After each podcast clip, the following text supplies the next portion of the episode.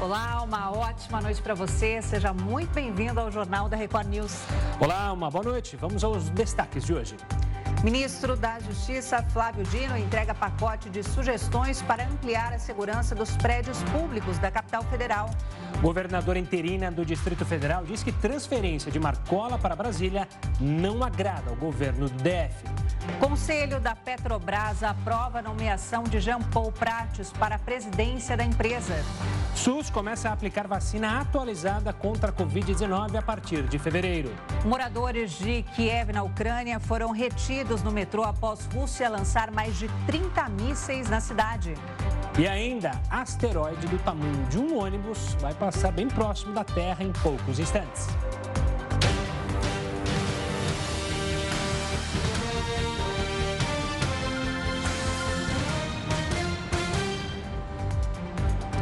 O ministro da Justiça, Flávio Dino, entregou ao presidente Luiz Inácio Lula da Silva um pacote de sugestões para ampliar a segurança dos prédios públicos em Brasília. O objetivo do pacote é evitar a repetição de atos extremistas, como os do último dia 8 de janeiro, em que vândalos invadiram as sedes dos três poderes da República e depredaram o patrimônio público. A lista vem sendo chamada pelo governo de pacote da democracia e pode subsidiar a elaboração de uma proposta de emenda à Constituição, que deve ser enviada pelo Planalto para tramitação no Congresso. A decisão sobre os itens que vão compor a PEC caberá ao próprio presidente Lula. Segundo membros do governo, o pacote inclui pelo menos quatro propostas para reforçar a segurança. Além disso, o plano também deve incluir regras para que as redes sociais bloqueiem conteúdos que atentem contra a democracia. Dentre as sugestões apresentadas para o presidente Lula está a criação de uma Guarda Nacional, a regulamentação de publicações consideradas antidemocráticas nas redes sociais, o aumento na pena contra extremistas e a regulamentação da segurança pública no Distrito Federal. E o Conselho da Petrobras aprovou a nomeação de Jean Paul Prats para a presidência da empresa. O Conselho de Administração da estatal aprovou por unanimidade a nomeação do senador para presidente da companhia. Agora, o nome indicado precisa ser validado pela Assembleia Geral de Acionistas, que deve ser convocada com um mês de antecedência. Além da presidência, Prates foi indicado para integrar o Conselho de Administração da Petrobras. O nome do senador já havia sido aprovado durante a análise interna por parte dos comitês de elegibilidade e de pessoas. Jean Paul Prats era o principal cotado para assumir o comando da estatal. O parlamentar participou do grupo técnico de Minas e Energia da equipe de transição do governo do presidente Lula. O indicado já apresentou a renúncia ao mandato de senador, que terminaria neste ano. Atualmente, a Petrobras é comandada de forma interina por João Henrique Ritterschausen, que também é diretor executivo de Desenvolvimento da Produção. Ele assumiu o posto após a saída antecipada de Caio Paes de Andrade. E por conta dessa aprovação de Jean Paul Prats, as ações da Petrobras fecharam entre as maiores quedas do dia da B3, a Bolsa de Valores de São Paulo. Os papéis ordinários da estatal brasileira tiveram queda de 2,63%, com preço de R$ 29,62. Por sua vez, as ações preferenciais também caíram a 2,75%, com preço de R$ 26,20. Índice de referência do mercado acionário brasileiro, o Ibovespa caiu 0,02% a 114 mil pontos, 114.244 pontos, de acordo com dados preliminares. No melhor momento do dia, chegou a 114.835 pontos. Governadores têm articulado uma reunião com o presidente Luiz Inácio Lula da Silva nesta sexta-feira para inaugurar o debate sobre a reforma tributária. Quem vai trazer os detalhes e as informações sobre isso é o repórter Matheus Escavazini, direto de Brasília. Boa noite, Matheus. Boa noite, Gustavo, Talita. Boa noite a todos. O encontro de amanhã deverá ser o segundo entre chefes do executivo estaduais e o presidente Lula, que havia prometido inclusive encontros regulares com os chefes dos executivos estaduais. Os governadores, principalmente do Nordeste, querem a participação na formulação do novo modelo de gestão fiscal da reforma tributária. A intenção deles é criar um fundo de desenvolvimento regional para substituir o modelo atual. No fim do ano passado, o ministro da Fazenda, Fernando Haddad, eh, já havia afirmado que a reforma tributária do governo vai ser baseada em dois textos já apresentados: a PEC 45 de 2019, que está em tramitação na Câmara, e a PEC 110 de 2019, que está em tramitação no Senado. Mudanças não estão descartadas, mas a proposta do imposto único não deve também ser excluída. As duas propostas prevêem a redução de cinco impostos, que seriam o PIS, o IPI, COFINS, ICMS e ISS, convertendo para apenas um imposto, que seria o IBS, Imposto sobre Bens e Serviços. Talita, Gustavo. Obrigada, Matheus Escavazini, falando com a gente ao vivo de Brasília. Com aumento de 15% em dezembro, o consumo nos lares brasileiros encerrou em alta no ano passado. O índice medido pela Associação Brasileira de Supermercados terminou 2022 com alta de quase 4%. Este é o maior resultado acumulado desde junho de 2021. Esse patamar foi alcançado após dezembro registrar um aumento de 15% com relação ao mês anterior e de 6% em comparação a dezembro de 2021. O resultado reúne os formatos de supermercado, loja de vizinhança, atacarejo, hipermercado, mini mercado e e-commerce. Segundo a Abras, o valor da cesta dos 35 produtos de largo consumo subiu mais de 7% em 2022. Já o preço da cesta básica com 12 alimentos teve alta de 0,39% entre novembro e dezembro. Os itens que mais pressionaram a cesta de alimentos no ano passado foram batata, cebola, queijo, farinha de mandioca, refrigerante e farinha de trigo. Para este ano, a expectativa é que o consumo nos lares continue crescendo por fatores como a manutenção dos 600 reais no Bolsa Família. E olha, as aplicações financeiras de estrangeiros no Brasil recuaram 77% em 2022. De acordo com o Banco Central, investidores estrangeiros aportaram 6,4 bilhões de dólares em aplicações financeiras aqui no Brasil no ano passado. A cifra representa uma queda de 77% na entrada de recursos no país para aplicações em ações, fundos de investimentos e títulos de renda fixa em relação ao ano anterior. A queda nas aplicações estrangeiras em títulos de renda fixa e ações acontece apesar da economia brasileira ainda ter registrado crescimento no ano passado. E por decisão do Supremo Tribunal Federal, as empresas aéreas internacionais que operam aqui no Brasil estarão sujeitas ao Código de Defesa do Consumidor daqui do nosso país. Vamos ouvir agora o que o Heródoto Barbeiro tem a nos dizer. Heródoto, uma ótima noite para você. Com essa determinação, essas companhias vão precisar arcar com os danos aos passageiros, como atrasos ou perdas de bagagens, é isso? Thalita, é briga de cachorro grande. Imagina. É, então, a empresa internacional, só para você ter uma ideia, a Delta, que é uma empresa americana que todo mundo conhece, uhum. ela está fazendo umas reformas nos aeroportos dela, lá em Nova York. Só em Nova York, ela investiu 7 bilhões de dólares. A gente acabou de mostrar aí agora um pouquinho que a Bolsa de Valores do Brasil recebeu 6 bi e meio de investimentos. Olha só, é pouquíssimo. Se a gente comparar que uma única empresa aérea internacional está investindo 7 bilhões para poder melhorar o seu aeroporto em Nova York. E principalmente a área de bagagem. Porque, veja o seguinte, uh, você ir de um lado para o outro do Brasil, chegar lá, sua mala não está, é desagradável, claro. Mas imagine, por exemplo, num voo internacional. Você viaja de um país para outro. Por exemplo, o Gustavo sai de São Paulo e vai para Ezeiza, em Buenos Aires. Chega lá em Buenos Aires, a mala dele não está lá. O que fazer? Bom, o Gustavo conhece bem todo o comércio de Buenos Aires, aquela coisa toda, as lojas melhores tudo mais, e ele vai comprar uma, uma roupa nova. Mas você imagine, por exemplo, se for num país mais complicado. Gustavo, eu viajei da Tailândia para o Mianmar, cheguei Nossa. lá, minha mala não estava lá. E aí? e aí? Olha só que situação. E esse fato aconteceu aqui no Brasil com a outra cachorro grande, cachorro grande no bom sentido, né? É, a Lufthansa, que é a grande empresa aérea alemã. Muito bem, uma passageira brasileira. O voo atrasou, subiu a bagagem dela E ela disse: Olha, eu quero meu dinheiro. A Lufthansa disse: Não, não, não, não, não vou pagar, não. Por quê? Porque nós, das empresas internacionais de aviação, somos regulados por uma entidade internacional, por um sistema internacional de, de, de regulação.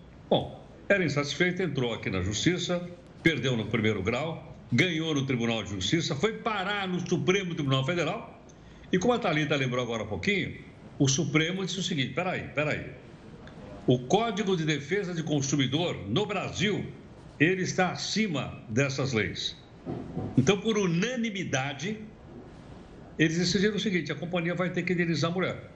É verdade que, comparando aí com as quantidades de dinheiro que eu falei, é pouco, são 12 mil reais. Sim. Mas você imagina o desconforto de uma pessoa. E outra coisa, esse efeito, ele é um efeito vinculante. O que quer dizer isso? Quer dizer, daqui para frente, qualquer pessoa que se sentir é prejudicada, uma empresa internacional, não vai precisar recorrer no Supremo Tribunal. Vale para o Supremo e todas as instâncias do Poder Judiciário brasileiro. Então, a hora que alguém aqui né, tiver qualquer problema com a empresa internacional, bater na porta do juiz de primeira instância, o juiz já sabe como decidir, porque esse efeito do Supremo, ele engloba todo o Poder Judiciário. Então, eu acho que é um passo interessante, um passo importante, é, decidido pelo Supremo Tribunal, na defesa do consumidor brasileiro de maneira geral. Porque, geralmente, e principalmente nas empresas internacionais, você fica à mercê desse pessoal.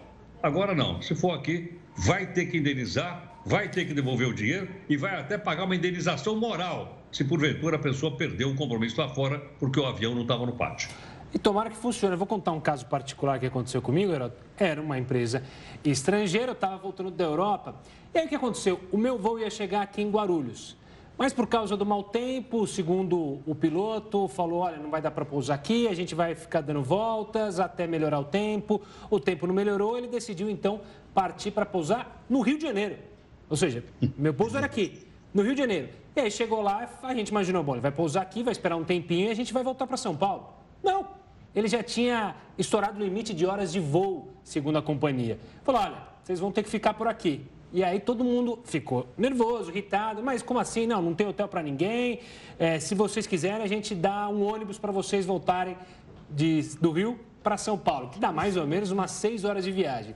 E aí onde eu quero chegar? Que o problema também é na justiça, porque na hora Todo mundo se juntou, não, vamos colocar, é, vamos levar na justiça e coisa claro. e tal. Só que o processo é tão complexo, você já está tão cansado. Tempo, né? Exato, né? já está tão cansado. Se fosse ágil, eu acho que todo mundo teria mais gana de conseguir acionar a justiça. Mas você pensa em todo o trabalho que você vai ter, que você fala, ah, só quero chegar em casa, ou só quero a minha mala, né? Agora, só um detalhezinho em relação a isso para qualquer pessoa que está acompanhando a gente. Se houver um caso semelhante, você vai no aeroporto e lá tem uma delegacia faz uma ocorrência lá. Não precisa começar a brigar na justiça por enquanto, está cansado, tá, tá, tá, não. Faz uma concorrência e a partir dessa ocorrência, quando você voltar na sua casa, né, você contrata um advogado e entra contra a companhia. Como eu estou dizendo agora, o, prevalece o Código de, de Defesa do Consumidor do Brasil. Então, vai ficar muito mais simples, muito mais rápido e a pessoa, se a pessoa for prejudicada, a empresa aérea vai ter que indenizar. Heródoto, e o Gustavo não contou nem para a gente, nem para o telespectador o final dessa história. E aí, vocês voltaram ah, de ônibus do Rio para São Paulo? Voltamos Sabe de ônibus. Sabe o que aconteceu? Não é? Voltei para o Brasil sem a mala. Depois de um mês, a companhia aérea me mandou a mala para eu ir buscar lá no aeroporto de Guarulhos. Sabe o que aconteceu? Um outro passageiro pegou a minha mala e levou por engano. Me, por isso tem que colocar o nome, tem que colocar a fitinha. Ou então a fitinha, uma... a fitinha é importante. Ou compra uma bem espalhafatosa mesmo para não ter erro. Mas no meu caso eu cheguei de ônibus, demorei horrores, pelo menos deram, pagaram o almoço. A turma lá falou, vamos entrar com uma ação, mas não deu em nada. A gente seguiu viagem, nunca mais falou, mas enfim, casos para contar. Agora ficou a dica, faça um boletim de ocorrência como o Heródoto isso aí, falou. Isso aí. Fechou, Heródoto. Até amanhã, sexta-feira. Até, amanhã. Tchau, tchau. tchau, tchau. Olha, o produto interno bruto dos Estados Unidos cresceu 2,9% no quarto trimestre de 2022. Em comparação ao trimestre anterior, a economia havia subido 3,2%. Com isso, o país teve a segunda alta trimestral seguida após a sequência de duas quedas consecutivas, o que havia levantado preocupações de que a economia americana estaria numa recessão. No segundo trimestre, a economia dos Estados Unidos caiu 0,6%. Segundo o Departamento de Comércio, o aumento no quarto trimestre refletiu principalmente avanços nos investimentos, nos gastos do consumidor e representa mais de dois terços da atividade econômica americana e do governo. A estimativa do PIB divulgada hoje é baseada em dados ainda incompletos. A segunda estimativa será divulgada em 23 de fevereiro. E mesmo em baixa, o cheque ainda tem importância para o mercado financeiro. Só em 2022, essa modalidade de pagamento movimentou quase 670 bilhões de reais. O avanço da tecnologia fez mudar muito a forma como clientes efetuam pagamentos e realizam transferências bancárias. E com o passar dos anos, o cheque, que já foi um dos principais meios de pagamentos do país, foi sendo abandonado. Em um período de quase 30 anos, a redução no uso de cheques chega a 94%. Tivemos um grande avanço no uso dos canais digitais para pagamentos e transferências por meio do Internet Banking, Mobile Banking e mais recentemente com a criação do Pix. São meios que trazem mais comodidade, velocidade e segurança para nossos clientes em suas transações bancárias do dia a dia. Segundo dados da Federação Brasileira de Bancos, a Febraban, em 2022 foram compensados pouco mais de 202 milhões de cheque, uma queda de 7,3% em relação ao ano passado. Já em 1995, data que marca o início da série histórica do serviço de compensação de cheques, esse número foi bem maior, 3,3 bilhões de documentos usados. E essa queda acentuada mostra que um dia o tradicional talão deixará de existir. Acreditamos que a tendência é que a queda do uso do cheque se mantenha ano após ano. Acreditamos que não, não deixaremos de ter o cheque a médio prazo, sim a um pouco mais de longo prazo, em vista de que as pessoas ainda têm ah, o costume de sua utilização. Apesar da redução do número dos cheques compensados, o volume financeiro movimentado por meio desses documentos permaneceu praticamente estável e passou dos 667 bilhões de reais registrados em 2021 para 666 bilhões de reais no ano passado. Além disso, o valor médio dos cheques aumentou de um ano para o outro. Foi de R$ 3.046,52 em 2021 para R$ 3.257,88 no ano passado. E olha, o SUS vai começar a aplicar a vacina atualizada contra a Covid-19 a partir de 27 de fevereiro.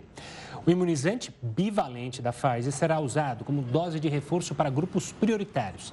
A exigência é que a pessoa tenha tomado pelo menos duas doses anteriormente.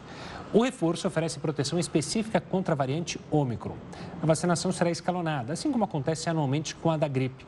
Idosos acima dos 70 anos terão prioridade. E para a gente entender essa diferença entre a vacina bivalente né, e os primeiros imunizantes usados no combate à pandemia, nós vamos conversar agora ao vivo com a doutora Rosana Hitman, infectologista do Instituto Emílio Ribas. Doutora, uma boa noite para você. Qual que é a diferença entre essas duas vacinas? A bivalente tem uma cobertura maior, doutora? Bom, primeiro, boa noite a boa todos, noite. né? E a sua pergunta é muito boa para a gente tentar entender, né, qual seria a diferença. Então, a bivalente, ela, ela faz com que o nosso sistema imune é, consiga produzir anticorpos mais específicos para a variante Ômicron, tá? Então, a diferença é que na bivalente você vai ser exposto e produzir proteção tanto para aquelas variantes anteriores que vieram até a Ômicron e também a Ômicron. Isso não quer dizer, Talita, que a monovalente, aquela que todos nós tomamos, não proteja para Ômicron. Muito pelo contrário, nós estamos vendo, felizmente no Brasil, apesar do número de casos, um número muito menor de casos graves e mortes, exatamente por causa das vacinas. Mas a bivalente dá uma, uma proteção um pouquinho mais específica e por isso que ela não é para todo mundo e sim para os grupos mais prioritários. Doutor, o que me chamou a atenção, a título de curiosidade e também aproveitando para emendar uma segunda pergunta, é que o governo diz que só quem tomou duas doses pode tomar esta nova dose. Por que acontece isso? Por que essa recomendação?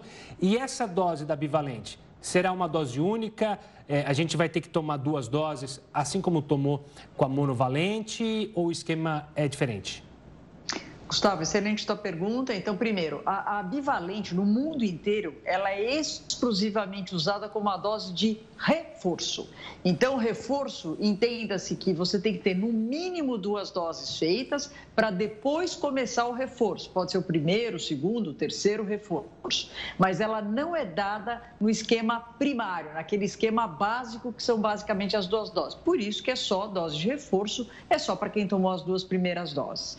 Em relação a, a, a, tua outra pergunta no sentido se a gente vai ter que tomar mais vezes essa vacina, neste momento vai ser dose única. A gente sabe que vai ser um reforço. Esse reforço, claro que a gente já aprendeu com as vacinas de Covid que a duração de proteção, infelizmente, ela não é duradoura, ela não é para sempre, tanto é que a gente acaba tendo que renovar a nossa vacinação, mas neste momento vai ser uma dose só de reforço para todo esse grupo prioritário, esse grupo especial, e depois, se for necessário, eu julgo, Gustavo, mas daí é uma opinião pessoal, de que a vacina da Covid vai ser que nem a vacina da gripe. Vai ser um. Todo ano nós vamos ter que fazer um reforço em relação a isso.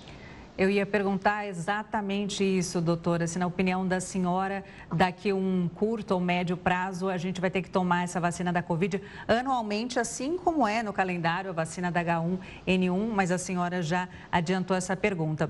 Ah, fazer uma outra pergunta: as pessoas que já tomaram quatro doses, ou seja, o ciclo completo da vacinação, também precisam tomar essa vacina é, bivalente? Sim, sim. Ela é uma, é uma, é uma vacina de atualização. Então, por que, que foi escolhido grupos especiais, grupos prioritários? Porque são exatamente os grupos que respondem pior à vacina, mesmo que ele já tenha tomado três, quatro doses, ele, em geral, ele perde mais rápido essa proteção e são grupos que têm risco de maior exposição, como profissional da saúde, ou risco de ter uma doença mais grave, como, sei lá, uma gestante, uma pessoa fazendo um tratamento para câncer. Então, esses grupos especiais, independente do que eles já fizeram anteriormente, desde que eles tenham pelo menos duas doses da vacina, eles podem sim tomar essa vacina. Doutora, a gente viu essa vacina bivalente então ser criada, principalmente com a, o aumento da Ômicron. A pergunta que eu quero fazer é: será comum, como a senhora mencionou, ciclos talvez de novas vacinas, de novos reforços? Isso vai ser mais rápido, ou seja, a tecnologia permite que a gente tenha novas vacinas com cepas que possam aparecer, além da Ômicron, outras cepas, de maneira rápida, para sempre estar atualizado, ou seja, a gente conseguiu, vamos dizer assim, se igualar ao vírus, que muda muito rápido, e a tecnologia nossa também muda muito rápido para estar a vacina pronta já rapidamente?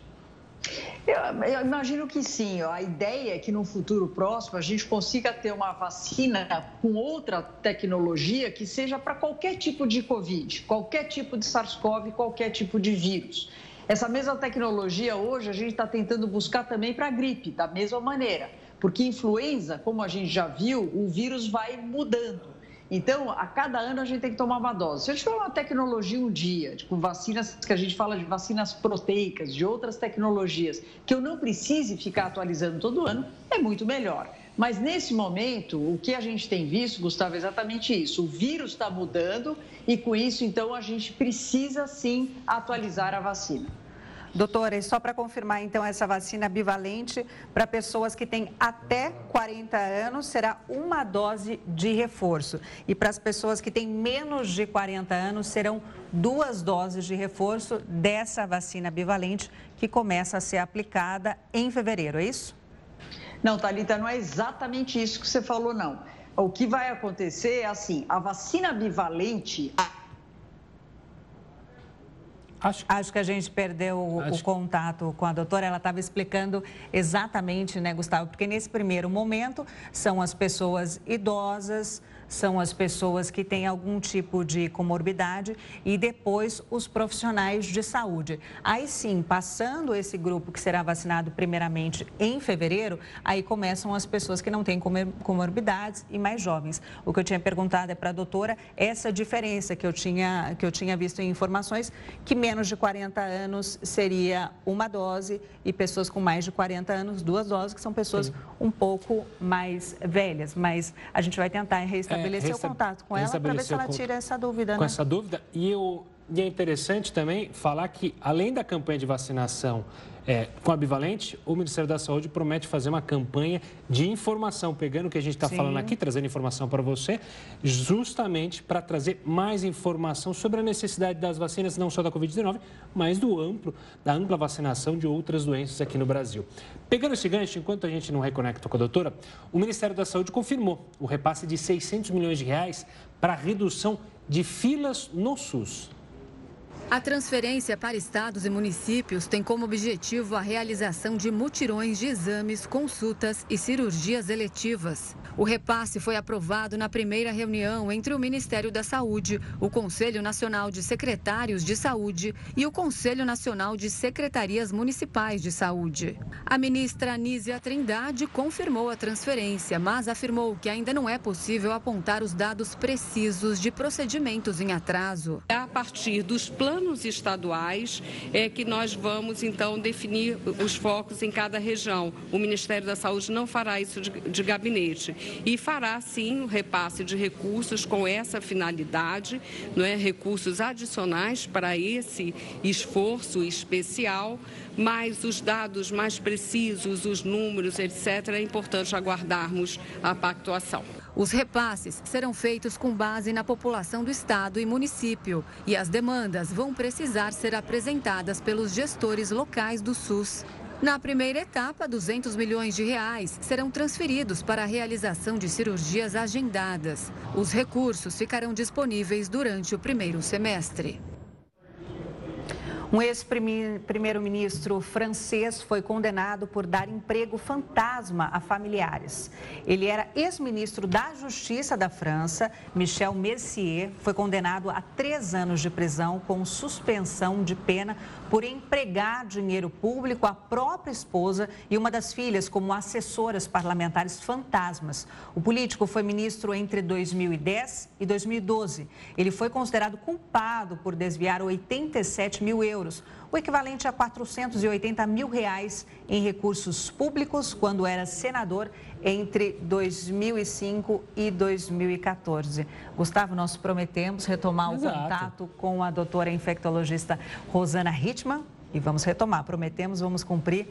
Doutora, agora sim restabelecemos a nossa conexão mais uma vez. E você estava é, explicando aquela informação que eu perguntei para maiores de 40 anos e para quem tem menos de 40 anos, qual que vai ser a dose, uma ou duas, enfim, essas considerações. Então vamos lá, vamos explicar direitinho. Então, tá a vacina bivalente, essa vacina atualizada, ela vai começar em etapas. A primeira uhum. etapa é acima de 70 anos, as pessoas que vivem em locais de longa permanência, aqueles asilos, indígena, quilombola e ribeirinhos. Esse é o primeiro grupo. O segundo grupo é de 60 anos para cima, tá? O terceiro grupo são gestantes e puérperas até 45 dias. E a última etapa vai ser no profissional da saúde. Então, essas pessoas que você comentou acima de 40 anos não vão receber a vacina bivalente. Elas mantêm a dose delas da vacina anterior, da vacina monovalente, que também protege contra essa variante, sendo que até 40 anos são três doses, ou seja, duas doses iniciais e um reforço, e quem tem entre 40 e 60 anos toma a vacina monovalente que já está disponível com a terceira ou a quarta dose. Então, espero que tenha ficado claro: a vacina bivalente foi anunciada hoje, não é para toda a população, é para grupos específicos que têm um risco maior de ter doença mais grave. Então, por isso, Talita, que a, a, a, hoje o Ministério da Saúde anunciou a partir de 27 de fevereiro, mas quem está nos ouvindo agora que tem duas doses básicas e ainda não fez nem a terceira dose nem a quarta, vá fazer as suas doses com a vacina monovalente, que tem vários estudos científicos mostrando que sim, ela protege contra essa nova variante, contra as formas graves e essas pessoas até 40 né, e abaixo de 60 anos respondem melhor à vacinação. Então, neste momento, não seria uma prioridade do Ministério da Saúde oferecer uma vacina atualizada, uma vacina bivalente. E o que protege também é a informação de qualidade, doutora. Sempre um prazer recebê-la aqui para explicar e falar Sim. e identificar qualquer dúvida. Um forte abraço e até uma próxima, doutora. Obrigada, Eu que agradeço. Doutora. Peço só desculpas com as conexões, mas eu agradeço estar aqui com vocês. Acontece. Obrigada, doutora. dúvidas esclarecidas, né, Exato. né, Gustavo? Por isso que a gente traz pessoas qualificadas para tirar essas dúvidas para o nosso telespectador. E olha, farmacêuticas pressionam as secretarias de fazenda estaduais contra o aumento do ICMS dos medicamentos. É o que você confere daqui a pouco, aqui no Jornal da Record News. Estamos de volta com o Jornal da Record News e o governo do Distrito Federal está apreensivo com a transferência de Marco Williams Erbas Camacho, o Marcola. Ele estava preso em Rondônia desde março do ano passado. A governadora em exercício, Celina Leão, comentou em uma entrevista coletiva sobre a transferência do traficante para a penitenciária federal da capital do país. A fala da governadora ocorreu após uma reunião do Gabinete da Preservação e Mobilização Institucional no Palácio do Buriti. Então, o governo do Distrito Federal recebe né, ainda com muita apreensão, mas entendendo também que precisa, é, nesse momento, receber o Marcola. É, é um momento de muita dificuldade, nós estamos ponderando, talvez, que esse tempo que ele fique aqui seja reduzido para rapidamente estabilizarmos toda essa situação. Não é uma notícia que agrada o governo do Distrito Federal, mas não cabe a nós tomarmos essa decisão. O motivo da troca de presídios, segundo o ministro da Justiça e Segurança Pública, Flávio Dino, seria um suposto plano de fuga do criminoso. A operação da transferência foi coordenada pela Secretaria de Políticas Penais do Ministério da Justiça, sob forte esquema de segurança. Condenado a 330 anos por diversos crimes, esta é a segunda passagem de Marcola pelo presídio, onde ficou entre 2019 e março de 2022. Desde então, ele estava preso em outra penitenciária federal em Rondônia, por onde também já tinha passado antes de ir a Brasília pela primeira vez. Marcola é apontado como chefe do primeiro comando da capital, facção criminosa que age dentro e fora dos presídios. E o vice-governador de São Paulo, Felício Ramute, falou com o repórter Fábio Benegatti e afirmou que o governo estadual terá um plano de ação para lidar com os dependentes químicos que vivem nas ruas da capital paulista. Vamos acompanhar. O nosso projeto está baseado em quatro diretrizes fundamentais. Primeira, abordagem qualificada. O governo do estado, então, contratando uma equipe de 200 pessoas especialistas em tratamento de dependência química para fazer essa abordagem com aquela população, aqueles usuários da região central. Segundo ponto é, quando você tem o convencimento, levá-los para uma única porta de entrada, um hub de cuidado em álcool e drogas, que será ali na rua Prates, onde funciona o atual Cratode. Ele será completamente transformado. Lá nós vamos ter espaço para os grupos de mútua ajuda, para as entidades sociais, é, para os nossos técnicos, psicólogos uhum. e assistentes sociais, para que a gente possa oferecer ali, como segunda diretriz, um menu, um leque, um cardápio de cuidados, para que na jornada de cuidados dele ele possa ter o maior número possível de opções de tratamento. Então, a gente tem os tratamentos ambulatoriais, feitos através dos CAPs, a ajuda dos grupos de mútua ajuda, que são muito importantes e fazem um grande trabalho. Depois nós vamos ter as opções também de internação, caso clinicamente esse seja o caminho melhor para que ele possa seguir. É, também as comunidades terapêuticas, a ampliação de vagas e leitos hospitalares. Portanto, cada pessoa tem que ser vista com a sua história e com a sua linha de cuidados. Então, nós não vamos ter uma única solução para cada pessoa. Então, essa é a segunda importante premissa. Terceira diretriz é integrar todos os equipamentos públicos de assistência a essas pessoas. Existe um grande número de equipamentos na saúde, é, na assistência social, também na área do trabalho, na Secretaria de Desenvolvimento Econômico daqui do Estado e da Prefeitura, e também é, equipamentos públicos voltados à área de geração de emprego e renda é, e da habitação, que é um tema importante, uma porta de saída. Então, integrar esses atendimentos. E, por fim, a quarta diretriz é que nós possamos atualizar os cadastros para efeito de cadastro único. E o vice-governador também comentou sobre uma das principais linhas de ação do projeto, que é o aluguel social. Serão oferecidos 5 mil aluguéis no valor de até R$ 1.200. O valor será pago ao dono do imóvel para acolher as pessoas que passaram pelos programas de tratamento da prefeitura.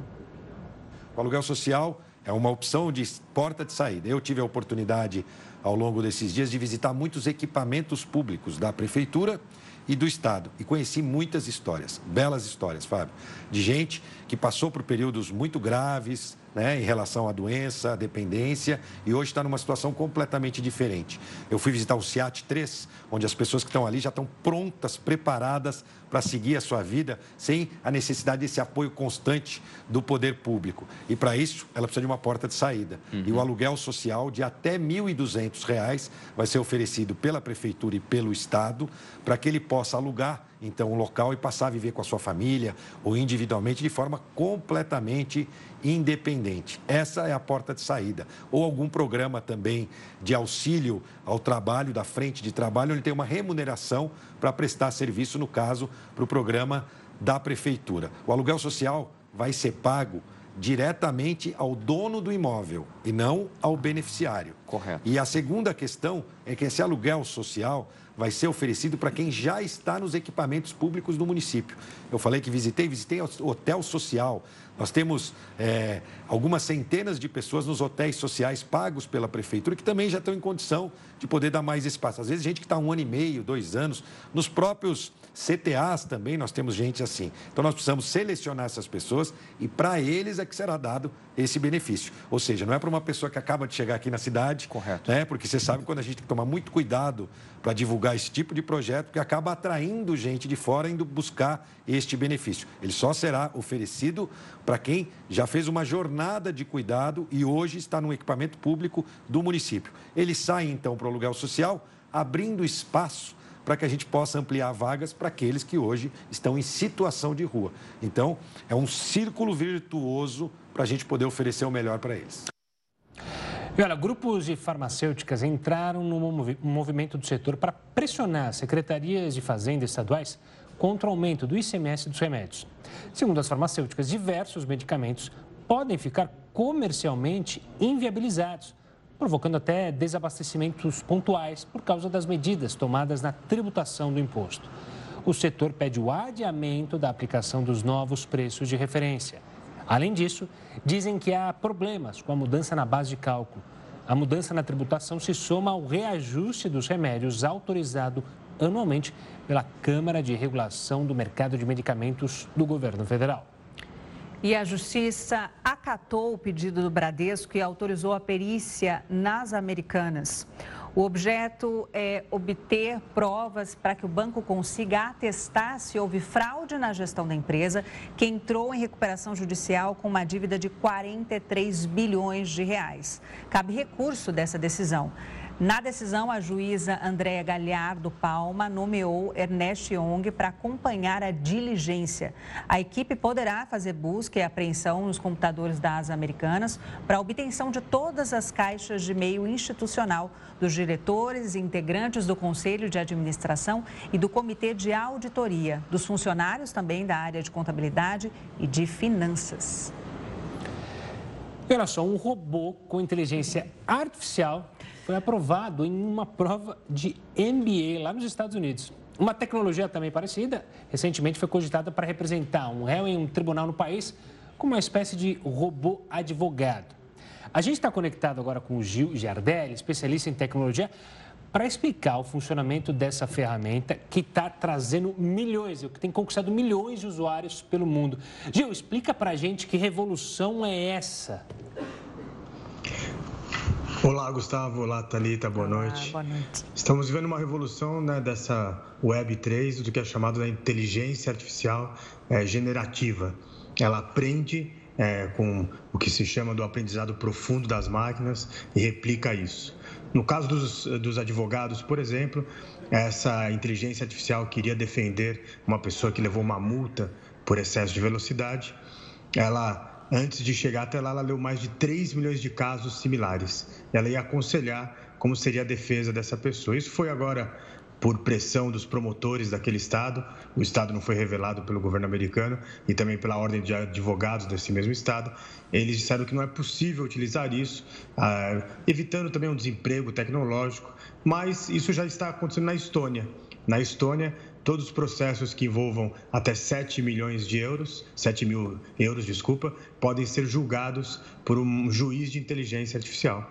Então, é, além dos juízes, dos advogados, temos também agora na Califórnia um grupo de artistas que está processando uma inteligência artificial é, em 5 bilhões de dólares, e, porque esses artistas estão alegando que ela usou de forma indevida suas artes para criar uma nova esse 2023 vai ser um ano fantástico para discussões da inteligência artificial. Gil, uma boa noite para você. Mas como que funcionaria esse advogado robô? Aliás, não está em funcionamento nos Estados Unidos, mas como você disse, já está em funcionamento em outros lugares. É, através de um celular, a pessoa ouve os argumentos desse advogado robô? É, seriam, você vai colocar o seu celular, ele vai escutar tudo que, né, a, a acusação, enfim, o, o, que é o trâmite normal de um, é, de um júri, julgamento. Né? E depois ele vai aconselhar, como é um caso que você não precisaria ali, você pode mesmo você se defender nas leis americanas, né? Você vai ser orientado o que você deve falar para o juiz para a sua defesa. E essa empresa também alegou que é, se por acaso a multa fosse colocada, eles pagariam a multa. Então, é uma forma, é, se você existe hoje uma série de advogados, né, doutores, doutoras que acabaram de se formar, que tem que ler muitos processos, a inteligência artificial lê, no caso aqui de 3 milhões de casos como esse, em poucos minutos. Então, é a inteligência humana chegando no limite, realmente.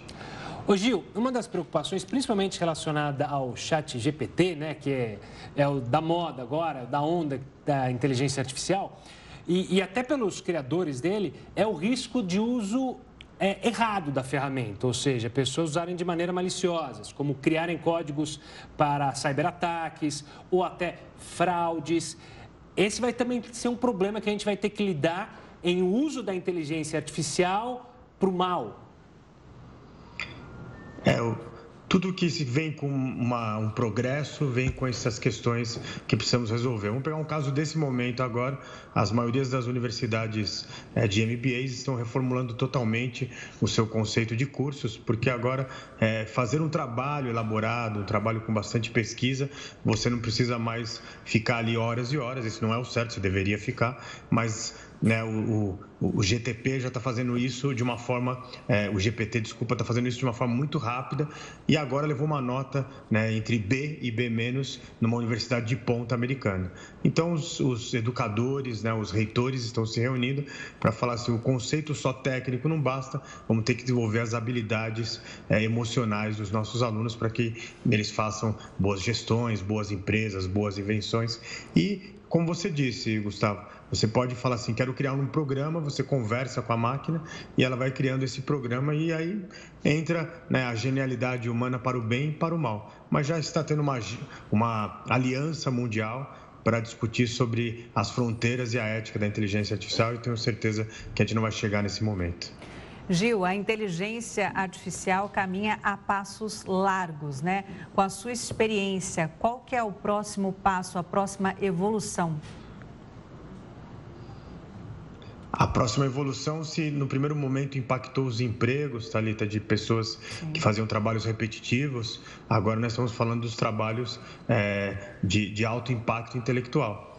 É, não estou aqui para alarmar, eu acho que eles vão ajudar muito vocês, mas é, você, talvez no futuro a gente vai ter na nossa bancada aí da Record News, né, é, o Gustavo, a Thalita e talvez uma inteligência artificial que não vai tirar o emprego de vocês, mas vai talvez é, é, ajudar a, a, apurar melhor, né? não deixar com que, enfim, é, ajudar vocês talvez ser mais divertido. Então, não podemos de forma alguma correr contra a inteligência artificial. A gente tem que dar a mão para ela e ganhar uma velocidade supersônica. É nisso que nós acreditamos. Mais empregos, mais formas de você trabalhar de forma criativa. E o melhor do humano é quando a gente sorri um para o outro aqui, enfim, sai daqui com uma coluna interessante e entregamos o nosso trabalho, não é verdade? É verdade. E falando do lado positivo, né, se tiver um Gustavo e uma Talita aqui robôs, a gente vai poder curtir mais a vida, né, Gil? A gente vai poder viajar mais, vai poder passear mais. Se a inteligência artificial vier para ajudar as pessoas a viverem melhor, por que não, né? É exatamente isso. Os, quem trabalha com a inteligência artificial diz assim: esse conceito de todo mundo sair no mesmo horário e voltar no mesmo horário não está dando muito certo. E o conceito de trabalho de oito horas é uma evolução do que aconteceu na primeira revolução industrial. Então, é possível hoje, eu fiz aqui um teste com a minha equipe, né? se a gente não olhasse para as mídias sociais, trabalhasse durante duas horas focado, a gente acabava o trabalho que seria feito em oito horas. Então, menos procrastinação, mais diversão né? e, e mais tempo para a gente viver os melhores momentos da vida é quando a gente está na vida real com as pessoas que a gente gosta, com os amigos, com a família. Então, deixa a inteligência artificial nos libertar por mais tempo. Obrigada, Gil Giardelli, especialista em tecnologia, falando com a gente. A gente vai acompanhando esses passos largos aí da inteligência artificial e você vai nos atualizando. Obrigada, Gil. Até uma próxima. Até a próxima. Minha inteligência artificial está aqui também prestando atenção. Eu, eu prestei atenção nela também, de desde o começo. Obrigada, até a próxima. Tchau, tchau, Gil. O relógio do juízo final se aproxima do horário estipulado para o fim do mundo. O relógio é uma metáfora de quão próxima a humanidade está da autoaniquilação, a medida simbólica feita por um comitê de cientistas levou em consideração o risco nuclear causado pela guerra na Ucrânia. E agora faltam 90 segundos para meia-noite, que simboliza o fim dos tempos. A última mudança havia sido feita em 2020. Olha, um asteroide do tamanho de um ônibus vai passar bem próximo da Terra. Daqui a pouquinho, é, a gente conta os detalhes em instantes no Jornal da Record News. Estamos de volta já com o Jornal da Record News. Olha essa, Gustavo. Um asteroide do tamanho de um ônibus vai passar próximo da Terra em breve, viu? A rocha espacial estará a 3.600 quilômetros acima da América do Sul, de acordo com a NASA. Esta distância, que é considerada como uma passagem rente, é abaixo do que ficam satélites de comunicações mundiais. Mas não há necessidade de pânico, viu? Porque o asteroide não está em rota de colisão direta com a Terra. Que bom, né? Ótima notícia. E mesmo que o objeto estivesse em direção ao nosso planeta, ele se desintegraria na atmosfera. Mudando de assunto, moradores de Kiev ficaram retidos no metrô após a Rússia lançar mais de 30 mísseis na Ucrânia. O país confirmou nesta quinta-feira que as forças russas lançaram mais de 30 mísseis contra vários alvos no país e que os sistemas de defesa aérea derrubaram 24 drones russos durante a noite. O ataque aconteceu após vários países ocidentais, como Alemanha e Estados Unidos, prometerem fornecer tanques pesados à Ucrânia. Como medida de precaução, a energia foi cortada em algumas regiões com o objetivo de evitar danos significativos à estrutura elétrica. E o Jornal da Record News volta daqui a pouco. Fique com a gente. Estamos de volta para falar do atacante Vinícius Júnior, alvo mais uma vez de ataques racistas de torcedores adversários do Real Madrid. As ofensas foram feitas antes da partida contra o rival, o Atlético de Madrid. No confronto, o jogador brasileiro balançou as redes e o Real Madrid venceu por 3 a 1. Para simular um enforcamento, torcedores do Atlético de Madrid penduraram um boneco com a camisa do atacante brasileiro em uma ponte da capital espanhola. Além disso, estenderam uma faixa que dizia Madrid odeia o Real, lema de uma torcida organizada do clube madrilenho. Em nota divulgada no site oficial, o Atlético de Madrid chamou os fatos de inadmissíveis, repugnantes e que envergonham a sociedade. O clube ainda afirmou que, apesar de o autor ser desconhecido, deseja que a justiça consiga esclarecer o ocorrido e banir esse tipo de comportamento. O Real Madrid, clube onde Vinícius Júnior joga, também se manifestou. No texto, o time diz que esses acontecimentos não são compatíveis com os do esporte e que espera que todos os envolvidos neste ato sejam responsabilizados. Pela conta institucional nas redes sociais, a Liga Espanhola de Futebol condenou os atos e disse que vai apurar os fatos em busca de uma condenação aos responsáveis. O atacante brasileiro tem sido alvo constante de ataques racistas na Espanha. Em setembro do ano passado, também antes de um clássico contra o Atlético de Madrid, um empresário criticou as danças do jogador e disse que ele deveria parar de fazer macaquices. E já no fim do ano passado, torcedores do Valladolid fizeram insultos racistas a Vini Júnior durante a partida. Na ocasião, o brasileiro chegou a reclamar nas redes sociais que a Liga Espanhola não fazia nada para impedir esse tipo de comportamento A La Liga rebateu o atacante e apresentou duas denúncias de racismo por causa dos gritos da torcida. E o Jornal da Record News de hoje fica por aqui. Obrigada pela sua companhia. Uma ótima noite para você. Uma ótima noite, mas fique bem acompanhado agora com o News das 10 com a Suzana Busanello. A gente se vê amanhã. Tchau, tchau.